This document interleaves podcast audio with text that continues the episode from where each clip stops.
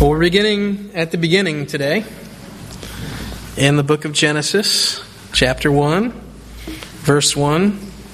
There's lots of famous verses in the scripture, John 3:16, for God so loved the world, but you know, the Lord is my shepherd, I shall not want, Psalm 23. But then there is also this short little thing that most of us know by heart and have known most of our lives, which is in the beginning, God created the heavens and the earth.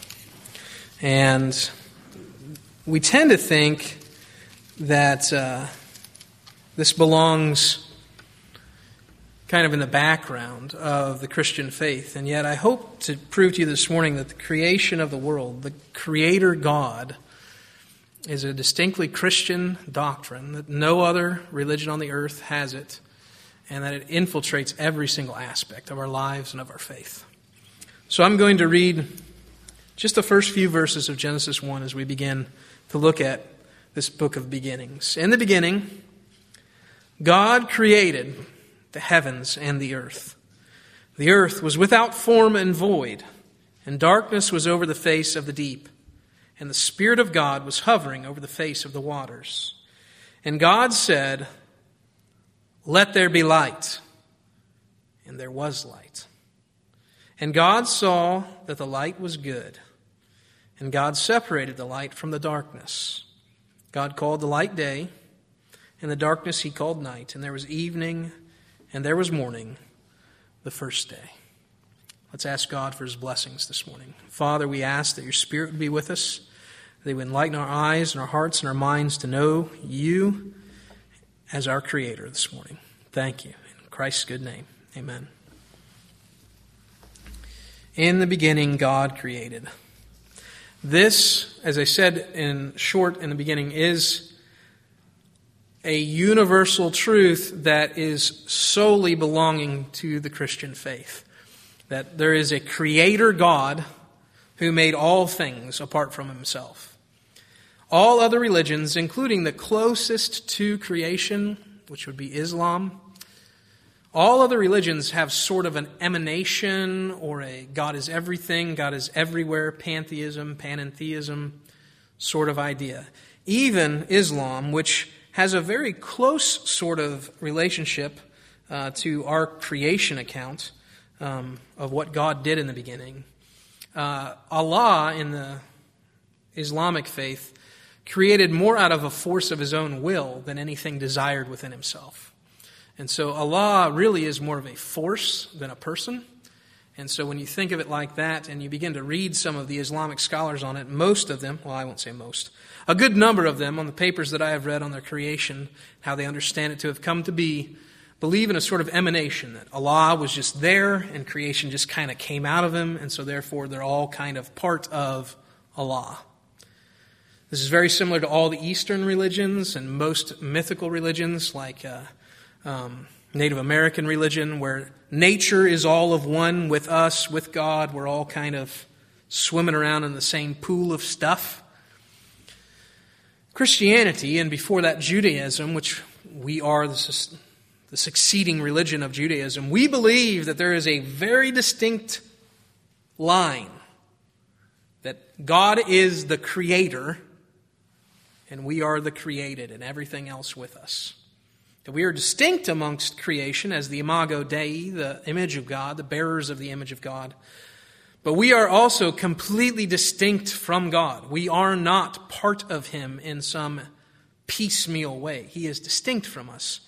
And you can think of it sort of like this. If everything that has ever been made was contained in this book, okay, it would sit here. And the Creator would be over here, completely distinct. There is no overlap in substance, essence, reality. This idea of a distinction between the creator and creature permeates everything, everything about our faith. We often think about doctrines that differentiate us between other religions, and we usually start with Jesus, the Son of God, or the Trinity and those are both true and those are both distinct. The virgin birth, distinct. The death of our God on a tree, distinct. The resurrection of our God from the dead, distinct. but also the creation of all things, distinct. And we know this because the testimony of Scripture everywhere applies it. Consider this. You know the story of Jonah. Jonah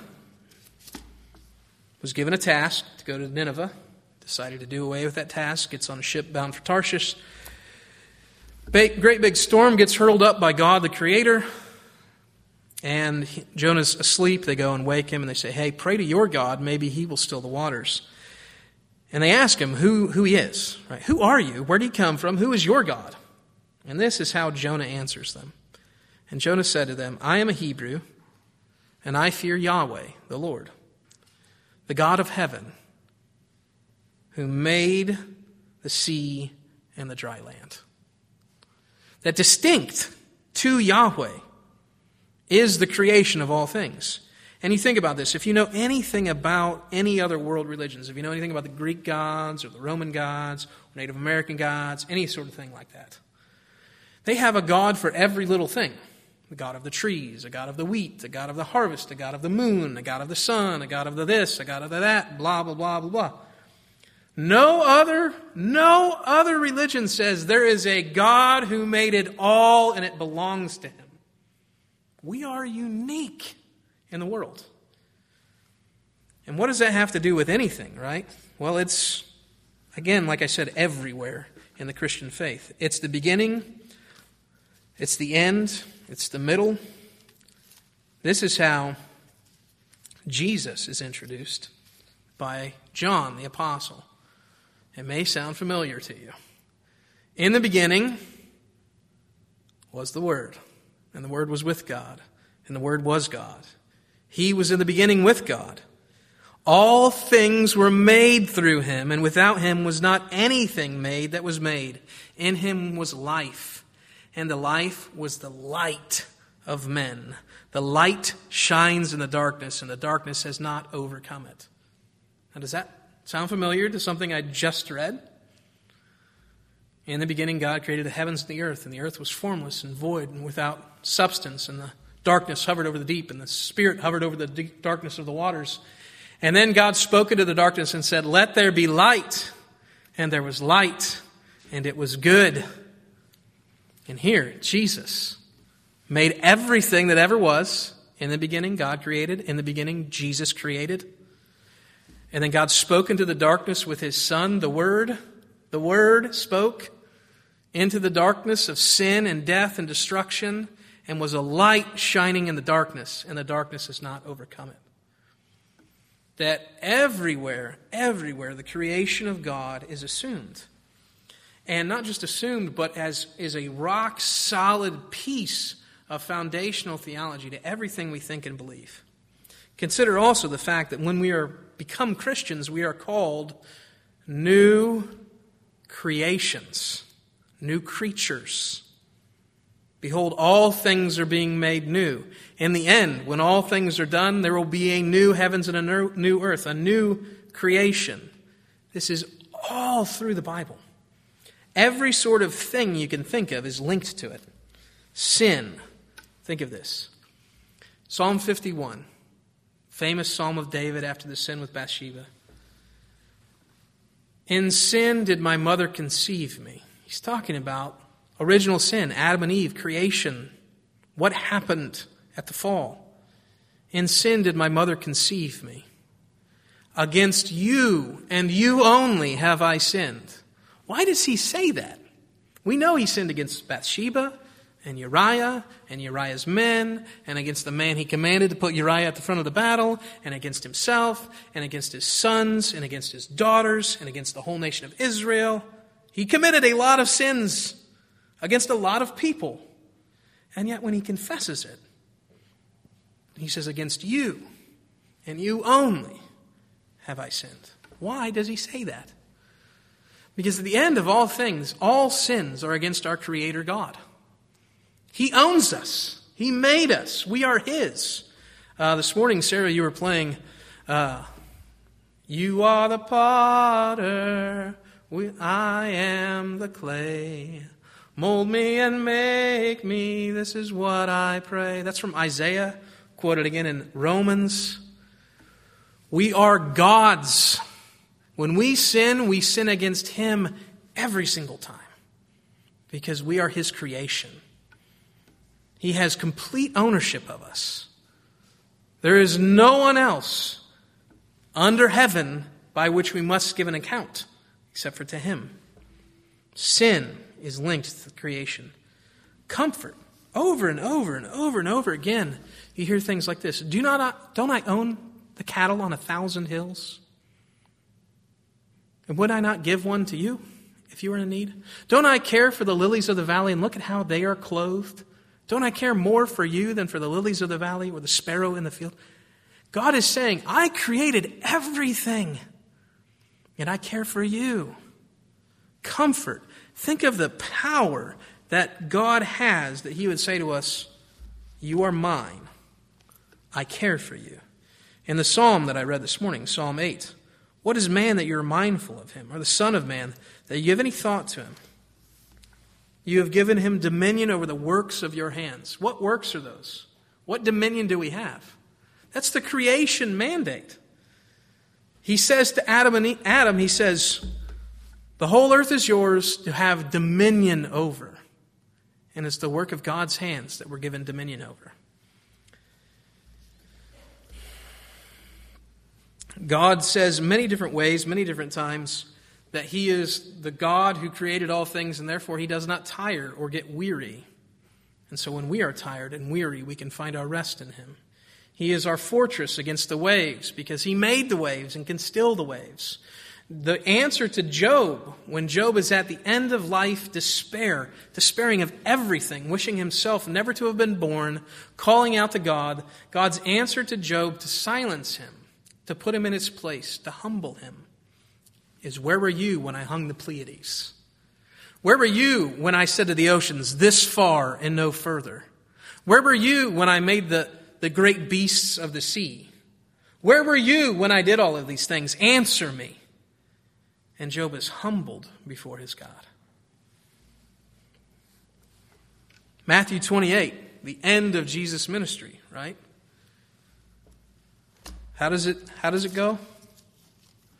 We, we tend to remember parts of it, but do we remember the whole thing?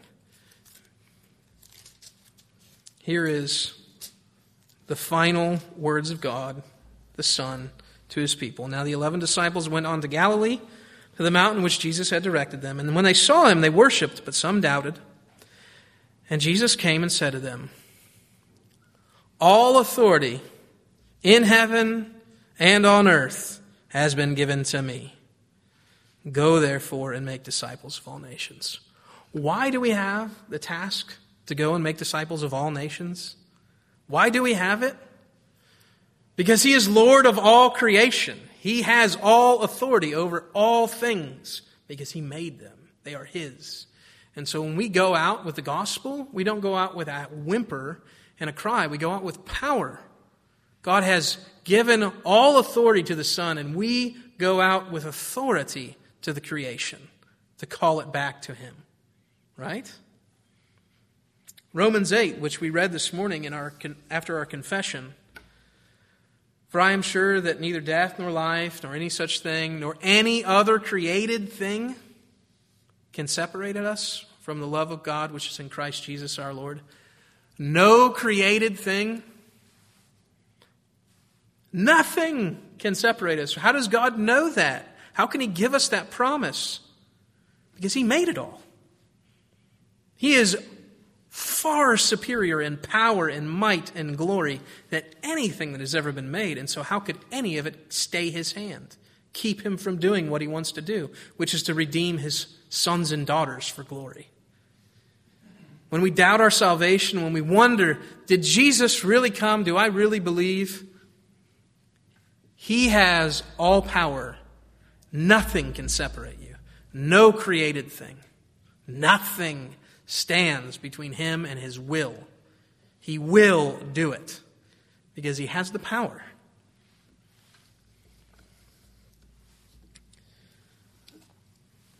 Isaiah chapter 45.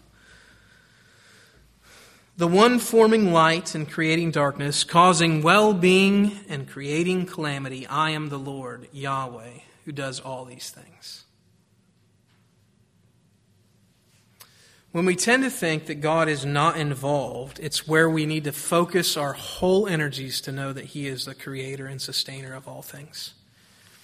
What we tend to do when calamity strikes is to say God was not here during that. He had no part of that. Our God wasn't here. But if we have a God who is absent, if we have a God who isn't there in the midst of calamity, and who furthermore isn't the one directing calamity, then we have a God who is not all powerful and omnipotent. We have a God who doesn't see everything. We have a God who doesn't have the power to override and overcome anything because somewhere something stayed his hand, blinded his eye, kept him from doing. But no, that's not the God that we serve. Many times in Scripture, it is God who is given the final, ultimate say and authority because he is the creator of all things.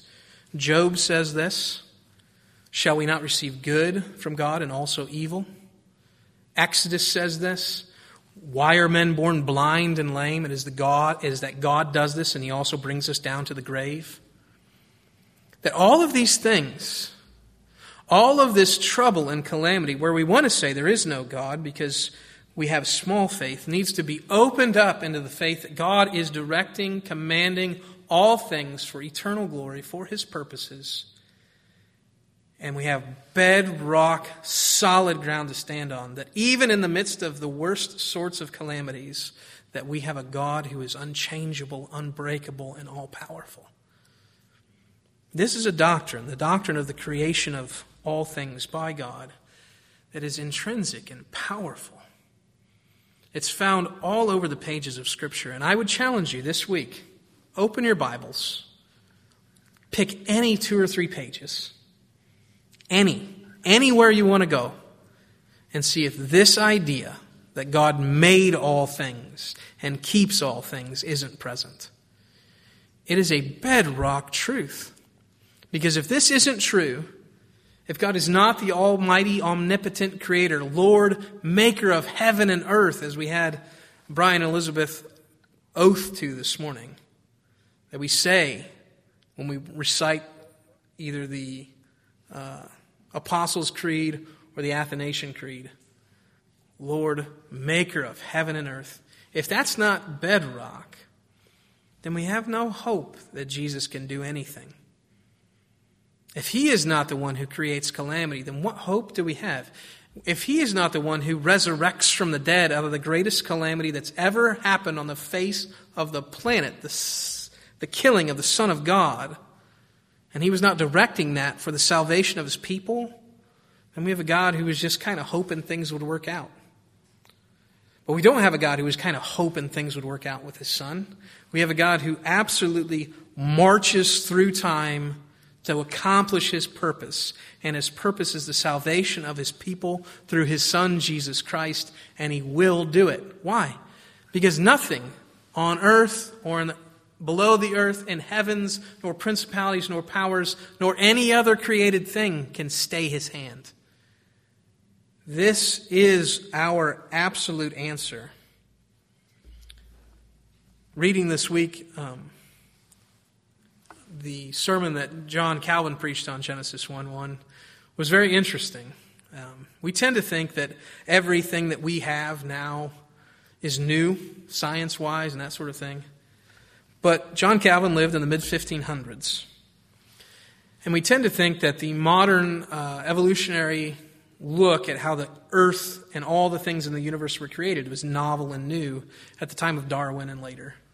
That basically there was like nothing and then something and then something bumped into something else and then it created everything else and they kept bumping into each other until finally evolution happened and everything came to be. John Calvin talks about that theory in 1550 ish. And he says it's utter nonsense, this idea that everything bounced around in space and collided together to create these things.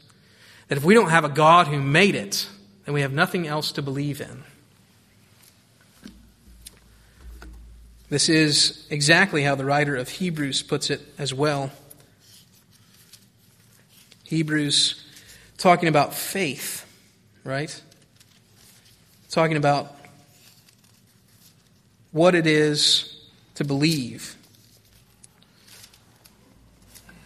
Now, faith is the assurance of things hoped for, the conviction of things not seen. For by it the people of old have received their commendation. So we tend to think of faith and hope to be solely about Jesus, hoping in the, the future glory that awaits us if we believe in him. And it is that. But behind that, by faith, we understand that the universe was created by the Word of God so that what is seen was not made out of things that are visible.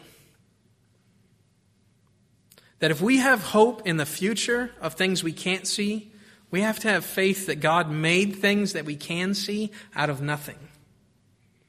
That they're intrinsically linked.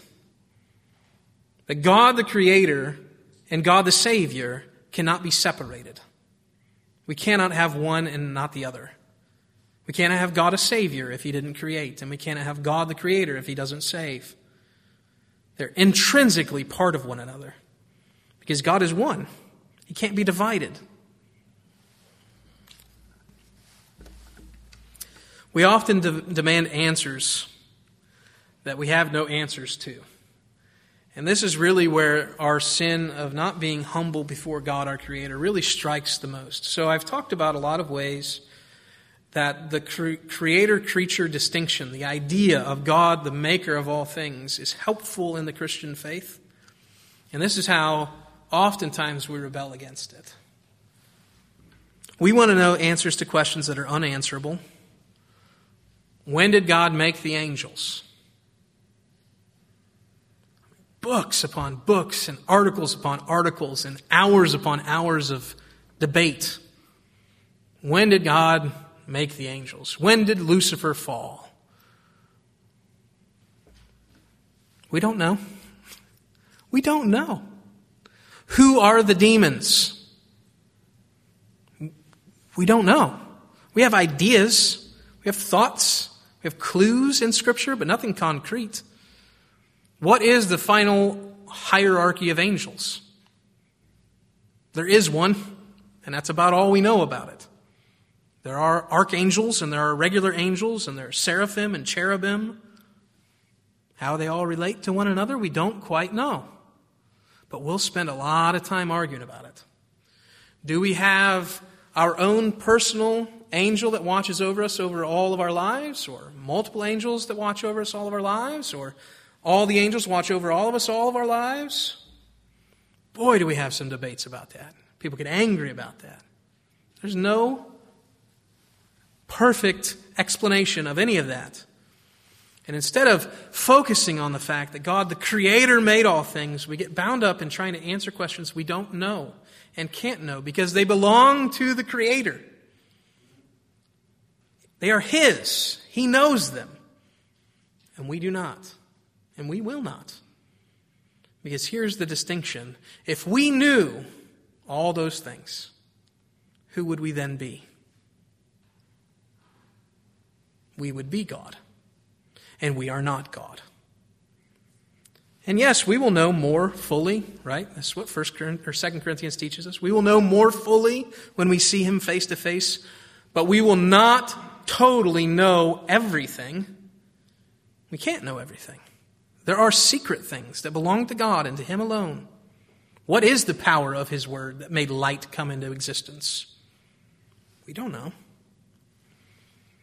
Why are some elect and some not? Why was man created first and not women? What, why does it matter? And over and over again in the New Testament, we learn that the order of creation actually does matter. Jesus talks about ordered creation, Paul talks about ordered creation, and the fact that the reason we have this or that rule, which we don't like, is not because we just made it up. It's because Adam was formed first and then Eve. There are all sorts of things in Scripture that we rebel against because we don't like the answer or we don't know the answer, and so we think if we don't understand it, it can't be. And that is us not being humble before God our Creator. It's not being humble. And we know this intrinsically. So let's pretend you're back in high school. Okay? Let's pretend you have decided to enter into calculus class as a sophomore. It's a senior class. You've decided, I know enough. I don't need all the pre calc stuff. I don't need to know any of that. I'm going straight to the good stuff. I'm going to go to calculus class. So you sign up, they somehow let you by, and you go to that first day of class, and the teacher puts some ridiculous function on the board. And you go, Oh, I know the answer to that. And the teacher looks at you and says, I'm just going to use me because I would be that kid. Um, Joe, you don't know what that is. Oh, yeah, I do. Yeah, I've done stuff like that before. Because thinking back, I'm like, hey, listen, I bought like CD ROMs, back in middle school about how to do calculus, and I looked at them over the summer because I was that sort of a kid. I know it doesn't show now, but that's the sort of thing I was into. So I know how to do calculus. And just let me go at it. I'll, I'll figure out this function. No problem. I would do that sort of thing. And what would be the result? What do you think would happen if I were to do that? Do you think I would get the right answer? Probably not. Do you think I'd be super self assured going up to that blackboard? Yeah. And what do you think the teacher would do? Sit back, probably. Mrs. Brennan was my calculus teacher. Mrs. Brennan would sit back, I'm sure, and smile and nod, go, good job, good job. That's not quite it, but thanks for trying. And she would be, she would actually mean it because she was actually a nice lady. I would be very sarcastic and go, oh, good job, buddy. You almost got it there. But she would mean it. She would go, good job. That's a nice try. And then she would come up and show me how it's done. And anyone observing that would think, what an arrogant little punk. What an arrogant little kid, thinking he knows how to do something he's never learned before pretending he's going to teach the teacher something. We know arrogance when we see it. But we rarely think that we have it when it comes to our Creator God and the knowledge that He has that we will never attain to and that is not ours to know. It's not ours. But we do it all the time, not even just with God. How many of us think we know more than our mechanics about our car? Our plumbers than about our plumbing? our electricians about our electricity, our carpet cleaners about our carpet, our mattress makers about our mattress, our sofa makers about a sofa. We, we have in our head this idea that we know better than everybody about everything. If I was in charge, you know, they would make popcorn actually pop all the way in the microwave. It wouldn't be such a big deal to have all those unpopped kernels. It can't be that hard to figure out. Purdue claimed to have done it 10 years ago. Why isn't it in my microwave bag now? Where's Orville Redenbacher when you need him? We think this sort of thing all the time about a thousand things that we, we know we don't know. We know we don't know these things. We are so quick to look at God and say, Why? Why? Why? I would do it different.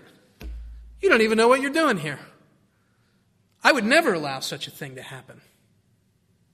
And we do that a lot in our hearts and our minds whenever calamity strikes. And so instead of being humble before our Creator God, we're arrogant before our Creator God.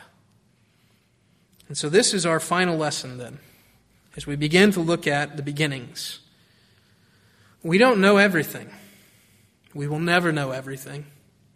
You will never know everything. I will never know everything. But we do know some things because Scripture is quite clear on them. And to those things we should submit, not thinking we know better than God. And of things that God has not revealed, we should be humble enough to keep our mouths closed. To not go where He has not spoken. To not say, I'll figure it out where you haven't spoken. We do this often with many different things. He is the creator, the maker, the sustainer. He is completely different than you and I. He is not like us. We are in His image. We are not his image. We are in his image. There's only one, only one image. We are image bearers. Long ago, at many times and in many ways, God spoke to our prophets, fathers by the prophets. But in these last days, He has spoken to us by His Son, whom He appointed the heir of all things, through whom also He created the world. He is the radiance of the glory of God and the exact imprint of his nature. There is only one man who is the perfect image of God, who knew all things and laid them aside to die for us. Let's be humble. Let's be a people who are humble, who actually come to God in humility and prayer and say, God, I cannot, I don't know, I don't understand. And God says, I hold all things in the palm of my hand. And let that be our rock. We are not our own. We are His. He made us. He owns us. He will keep us to the end if we love Him. Amen? Let's pray, and as I pray, you stand, and we will sing number 147 together.